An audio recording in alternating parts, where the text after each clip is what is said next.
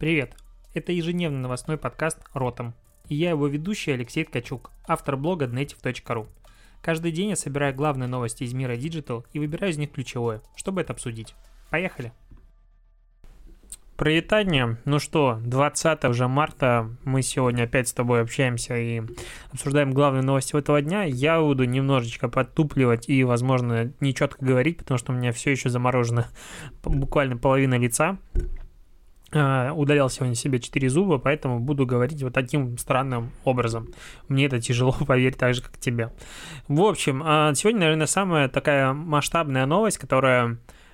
очень короткая, но при этом явно показывающая, к чему нам стоит готовиться.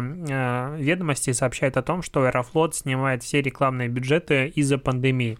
То есть они сейчас, ну, перевозчику пришлось сократить почти двадцать пять процентов всех рейсов, то есть огромная просадка по выручке, и по этой причине они полностью отказываются из-за рекламы. Ну, во-первых, как бы летать сейчас особо некуда, ну, честно говоря, и что будет с перелетами по России, тоже непонятно. И смысл ну, делать рекламу прямо сейчас аналогично не ясен. Хотя все еще встречается реклама какая-то неотключенная там у растих авиалиний формата «давайте полетим в Рим» и все остальное, но это уже последние такие весточки. Глобально же вся туристическая отрасль в заднице, и сидят, ждут, экономят бюджеты и, в принципе, надеются пережить все это время. С другой стороны, вот в чатах все больше и больше читаю об отменах новых рекламных кампаний, новых съемок, договоренностей, ивентов и все остальное. Рекламная отрасль страдает в вслед за реальным сектором бизнеса, потому что я встречаю у некоторых ребят восторженные, можно так сказать, впечатления о том, что вот, диджитальщикам ничего не страшно, мы вот типа все такие прогрессивные, не как лошпети, которые сидят и в офлайне делают свой бизнес, какие-нибудь кафе, рестораны. У нас все в интернете, нам вирус не страшен. Страшен еще как, потому что реальный сектор экономики и бизнеса а, замораживает полностью всю свою деятельность, и уже и маркетер а, прогнозирует снижение роста в двадцатом году, в этом году, прогнозов относительно объема денег, которые потратили, должны были потратить рекламодатели в интернете и, в принципе, на офлайн, на любую рекламу, то есть рекламных бюджетов. И пока снижение не самое большое, там семь целых четыре десятых процента рост относительно прошлого года до семь процентов, но есть ощущение, что все-таки падение будет намного больше, потому что непонятно, сколько продержится подобные условия жизни, не будет ли второй волны пандемии, что вообще будет с нами, со всеми, останется ли мир цел. Короче, рекламный бюджеты сто процентов будет ужиматься, потому что будет ужиматься покупательская способность, и посмотрим, посмотрим, в каком мире мы будем жить с собой дальше. Наверняка ты думаешь, что чего-то не хватает в этом выпуске, потому что в прошлом было, а в этом нет. Новости, конечно же, два раза не повторяются, но повторяется нативная интеграция от сервиса отложенного постинга Parasite, который будет всю эту неделю. Я надеюсь, ты так же счастлив, как и я, этой истории, что она продолжается. Так вот, я должен отметить, что сервис Parasite не только сервис для публикации постов в заданное время в сторис и в ленту. Нет, при этом там еще есть возможность работать с директом, подключая до двадцати аккаунтов и агрегируя все сообщения в одном едином месте. Так вот, промокод «Ротом» дает скидку пятнадцать процентов на первую оплату. Об этом напоминаю. Еще немножечко про коронавирус, хотя сегодня новостей про него будет немного. Яндекс объявил о том, что создает фонд поддержки курьеров и водителей, которые заразились коронавирусом, либо остаются на карантине. Вот это, на мой взгляд, очень крутое решение, потому что есть большое количество людей, которые сейчас находятся на передовой, не только врачи, можно сказать, борются с коронавирусом, но при этом и курьеры, которые, с помощью которых э, человечество выходит на улицу намного меньше, имеет меньше э, шанс заболеть. Эти люди находятся в самом таком незащищенном положении, потому что они не получают фиксированную зарплату. Если они работают, они получают деньги. Если не работают, не получают. И вот Яндекс, видимо, решил этим озаботиться, либо его попросили этим заботиться, поэтому создают фонд. Пока непонятно ни его объем, ни как он будет работать, ни какие будут выплаты, то есть никакой информации нет.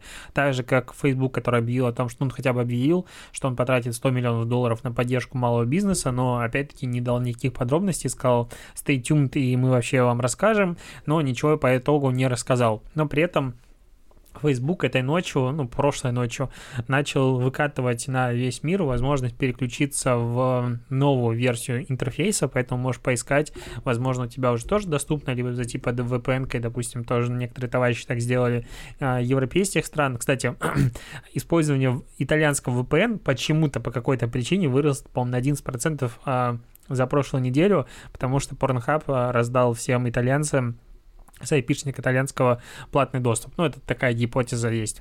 Платный доступ бесплатно.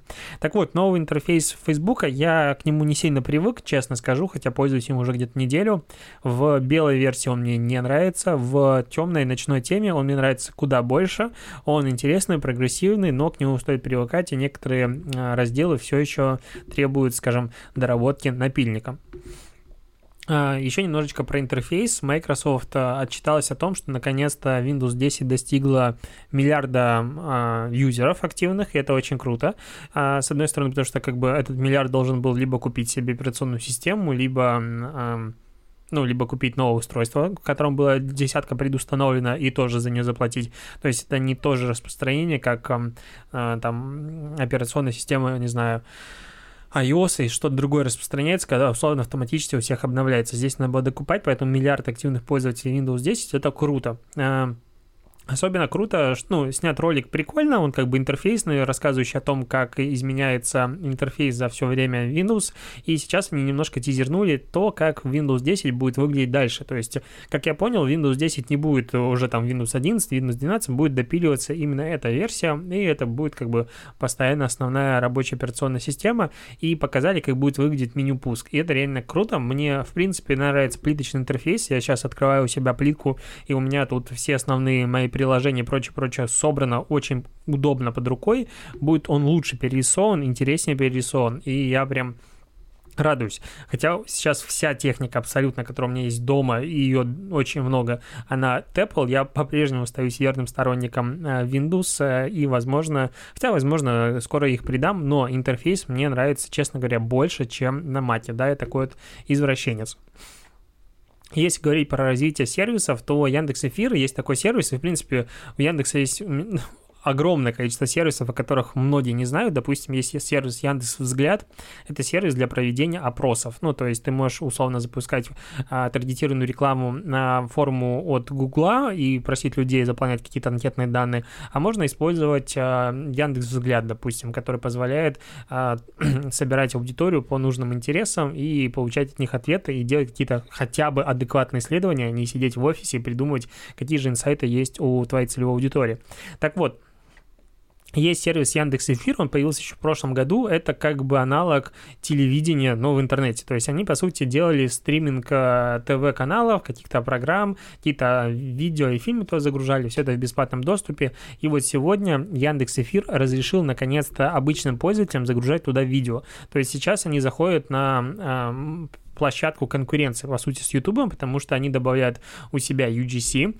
Конечно, они называют себя премиум YouTube, то есть они хотят получать только качественный контент, и будет двухэтапный уровень модерации того видео, которое ты загружаешь, то есть на старте автоматическая проверка идет на соответствие видео правилам сервиса и качеству этого ролика, а потом ручная проверка, и если все окей, то как бы пропускается. Причем здесь подключается Яндекс.Толока, это опять-таки сервис от Яндекса, о котором могут многие из Москвы и Питера не знать, а при этом некоторые регионы на этом зарабатывают. То есть Яндекс.Толока — это сервис для выполнения поручений, модерации, обработки каких-то заданий пользователями за небольшую плату. И некоторые там умудряются зарабатывать даже типа двадцать-тридцать тысяч в месяц. Какие-то такие деньги.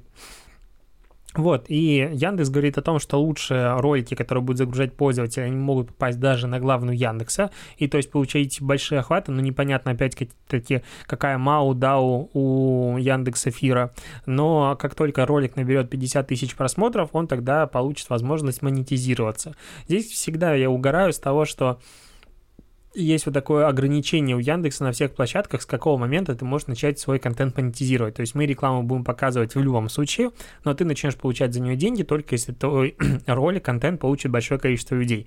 Опять непонятно, какие будут выплаты, Потому что если сравнить это, допустим, с Ютубом, то из российских ютуберов, мне кажется, никто вообще не живет и не смотрит, если мы говорим про большие показатели, на партнерскую, партнерский выплат. У нас очень низкие си пи эм, и все зарабатывают как раз-таки на прямых рекламных интеграциях. Идем дальше. Еще про изменения. Инстаграм тестирует тут две штуки. Первое, это он продолжает допиливать какую-то вот позицию ай джи ти ви в мире Инстаграма, потому что изначально концепция, что это а, площадка для длинных видео, скорее всего, не сработала, и сейчас это просто превращается в ай джи ти ви, то есть то, что оно изначально было, телевидение, потому что основная лента все-таки Инстаграм, это ты сам ее формируешь, а ай джи ти ви — это телевизор, который вот тебя будет развлекать, по аналогии с ТикТоком. И тестируется а, сейчас функция, с помощью которой ты можешь делать видео-ответ на какой-то а, чужой ролик. Про это уже, в принципе, была информация, я об этом писал на своем а, телеграм-канале «Дайджест обновления Инстаграм», но появились, наконец-то, а, первые базовые call to action, с помощью которых ты можешь призывать человека а, сделать свой ролик. Это и покажи свои скиллы, и попробуй движение, и так далее. То есть, по сути, это создается такой каким-то таким... тихой сапой создается конкурент, прямой конкурент ТикТока, и, возможно, то, что сейчас тестируется в Бразилии, я забыл, блин, забыл, как называется этот э, аналог режима в э, сторис, где ты можешь делать ответы на сторис, ну, вот этот формат дуэта, ну, возможно, это как раз и в ай джи ти ви будет аналогичная функция, и посмотрим, что из этого выживет. Но в любом случае Инстаграм, видимо, не планирует сдавать вот своих позиций, я чему очень сильно, честно говоря, рад, и делают какие-то варианты для того, чтобы противостоять а, на сильном поле а, самого ТикТока. При этом еще Инстаграм а, тестирует а, новые чаты, новый формат директа, где сообщения будут исчезать, а, если ты его закрываешь. То есть, ну, условно, аналог безопасных чатов в Telegram, который можно чистить очень быстро и просто, или Snapchat. А, все, все идет к privacy, все идет к защите личного пространства. Я уже говорил вчера про то, что Netflix согласился уменьшить автоматическое, ну, точнее, качество видео по умолчанию, которое отдает система для пользователей, потому что огромная нагрузка сейчас у всех работающих из дому э, в Европе на интернет. Все смотрят онлайн-видео, это понятно, все стриминговые сервисы зарабатывают огромные деньги на этом, но при этом канала не хватает. И правительство ЕС попросило всех, всех стримеров, здесь стриминговые сервисы, уменьшить э, максимальное качество, которое они не дают картинку, и сегодня на это согласился YouTube. Для пользователей из Европы э, теперь будет качество картинки изначально ниже, и по оценкам, как бы, игроков рынка это должно снизить количество э, трафика на двадцать пять процентов, который будет потреблять пользователи. Это очень круто. Еще немножечко про то, как коронавирус влияет на бизнес. Slack, Slack отчитался о росте количества платных пользователей, которые подключились с первого февраля по восемнадцатое марта, то есть за полтора месяца количество новых пользователей выросло, платных пользователей, на семь тысяч. И кажется, это не очень большое число, но это надо понимать, что семь тысяч компаний купили себе платный а, мессенджер, в котором есть и без того бесплатные функции, функции, то есть это очень круто. Просто для сравнения, потому что все очень хорошо познается в сравнении. В третьем и четвертом квартале прошлого финансового года, который закончился тридцать первого января две тысячи двадцатого года, ну, то есть финансовый год он немножко по-другому идет, регистрировалось ежеквартально примерно по пять тысяч платных пользователей. То есть сейчас за полтора месяца количество уже новых подключившихся выросло больше, чем в полтора раза относительно кварталов прошлого года, и, видимо, все дальше и дальше этот рост будет, ну, еще более стремительным. Еще тут говорят о том, что в России начинается дефицит ноутбуков из-за удаленной работы. Это, конечно, немножечко смешное объяснение эр бэ ка, потому что говорят, что с второго по пятнадцатое марта спрос на портативную технику начал очень сильно расти из-за того, что все начали переходить массово на удаленную работу. Ну да, конечно, у людей, наверное, дома вообще компьютеров не было никогда, они ни на чем не сидели, не работали, и вообще такие: о боже, нам придется работать из дому. А то, что девятого числа стрельнул курс рубля, и люди начали понимать, что если ты сейчас технику не купишь, то дальше она просто вырастет процентов на пятнадцать-двадцать, не имеет никакого отношения. Но это какая-то глупая такая заметка, не понимаю, почему эр бэ ка такие штуки пишет. пишет, и это цитирует потом состав. Ну вот в таком мире а, медиа мы живем. А, Nissan обновил свой логотип и пошел по пути бэ эм вэ, но, видимо, они в одном направлении двигались, и, скорее всего, нас ждет в ближайшее время пандемия теперь, но не коронавируса, а упрощенных логотипов автобрендов. Потому что с первым был, по-моему, Volkswagen, который сделал такой а, супер упрощенный свой логотип без какого-то три дэ, без объема, он сделал просто черный. А, то же самое сделал бэ эм вэ, и сейчас туда же двигается Nissan. Мне не нравится. Мне нравится, когда у автобрендов а, выпуклые формы и все это такое секси-симпатично. Непонятно, как он будет смотреться пока вживую, потому что это просто а, два полукруга черных, и вниз, ну, между которыми написано Nissan. Очень сложно в подкасте описывать, как выйдет логотип, я думаю, ты понимаешь. Но в любом случае э, логотип изменился, и хочется сказать, что да всем насрать, но как бы нет, потому что такие...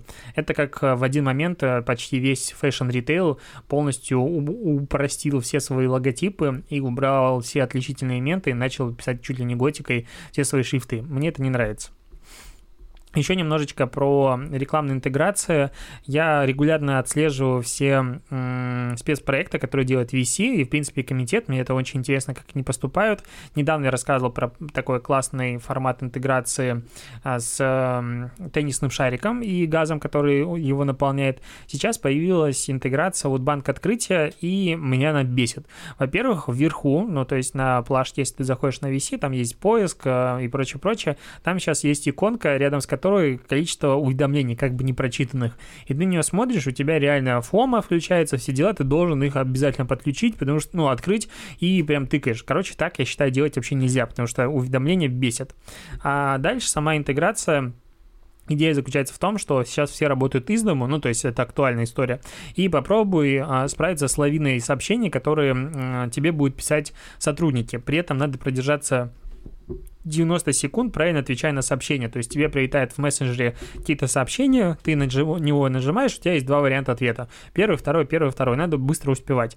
Но я вот подкликал, девяносто секунд, это так много. Я, честно говоря, задолбался примерно там секундах на тридцать-сорок и закрыл. Не понял, к чему это ведет. То есть не, не, интеграция сама, к чему она приведет меня дальше, я так и не дошел. Но как-то немножечко, на мой взгляд, затянута оказалась эта штука. И последнее. ВКонтакте продолжает развивать раздел свой про коронавирус, и сейчас по ссылке ну, вэ ка точка ком слэш ковид девятнадцать, либо он есть везде, ну, буквально в каждом, и в версии внизу слева висит, и даже в разделе «Обзор» на второй вкладке тоже на мобильном приложении, туда есть быстрый легкий доступ. Короче, там написано все. Единая горячая, ну, то есть это агрегатор ключевой информации, и мне кажется, его очень сильно не хватало. А, там как, что такое коронавирус, какие симптомы, если заметили симптомы у себя, что делать, куда бежать, а, как поступать, что делать для профилактики, как можно провести время в карантине, типа играть в какие-то игры, заботиться о здоровье и прочем. И внизу есть классный раздел «Статистика», в который динамически подтягивается последняя информация, достоверная от Минздрава, о количестве инфицированных, заболевших и, а, к сожалению, погибших людей от коронавируса в России и в мире. Это очень круто, мне нравится такой раздел, и опять-таки в очередной раз я не устаю говорить об необходимости открытой подачи информации в такой ситуации, на мой взгляд, опять-таки дилетантский, но то, что я вижу, допустим, в России, в которой Ой, в России, в Беларуси, в которой такое ощущение, что коронавируса просто нет. Ну, то есть нет о нем новостей, нет о нем информации, с очень большой задержкой обновляются данные. При этом, допустим, в Казахстане сделали отдельный официальный сайт по коронавирусу, куда агрегируется вся информация. В Литве сразу же вся информация подается. В Украине, я уже говорил, что отдельный телеграм-канал есть, в котором оперативно новости даются, но все-таки телеграм — это больше для прогрессивного человечества. Не все там сидят, это все, я думаю, думаю, понимают, поэтому нужен и обычно веб. Но там круто, больше двести тысяч подписчиков. То есть как-то информация распространяется, это очень открыто. В Беларуси я не устаю охреневать и огорчаться от того, что такой штуки вообще нет, и как-то обидно. Ну, не то, что обидно, ты перестаешь вообще верить в любые заявления правительства, особенно после того, как Лукашенко... Ай, короче... Короче, это уже в политику хожу. То, что он там говорил в своих выступлениях, о том, что надо его лечить с помощью баньки и водочки, ну, это, конечно, жесть. Это, видимо, на меня меланхолия пятничная находит, потому что Мне предстоят веселые выходные с отходником от удаления четырех зубов. В общем, вот так. Спасибо, что дослушал. Услышимся с тобой завтра, потому что это, конечно же, ежедневный подкаст. И еще маленький спойлер. На следующей неделе у нас будет, ну, точнее, я буду участвовать в записи подкаста в прямом эфире, так что следи за обновлениями на всех их площадках.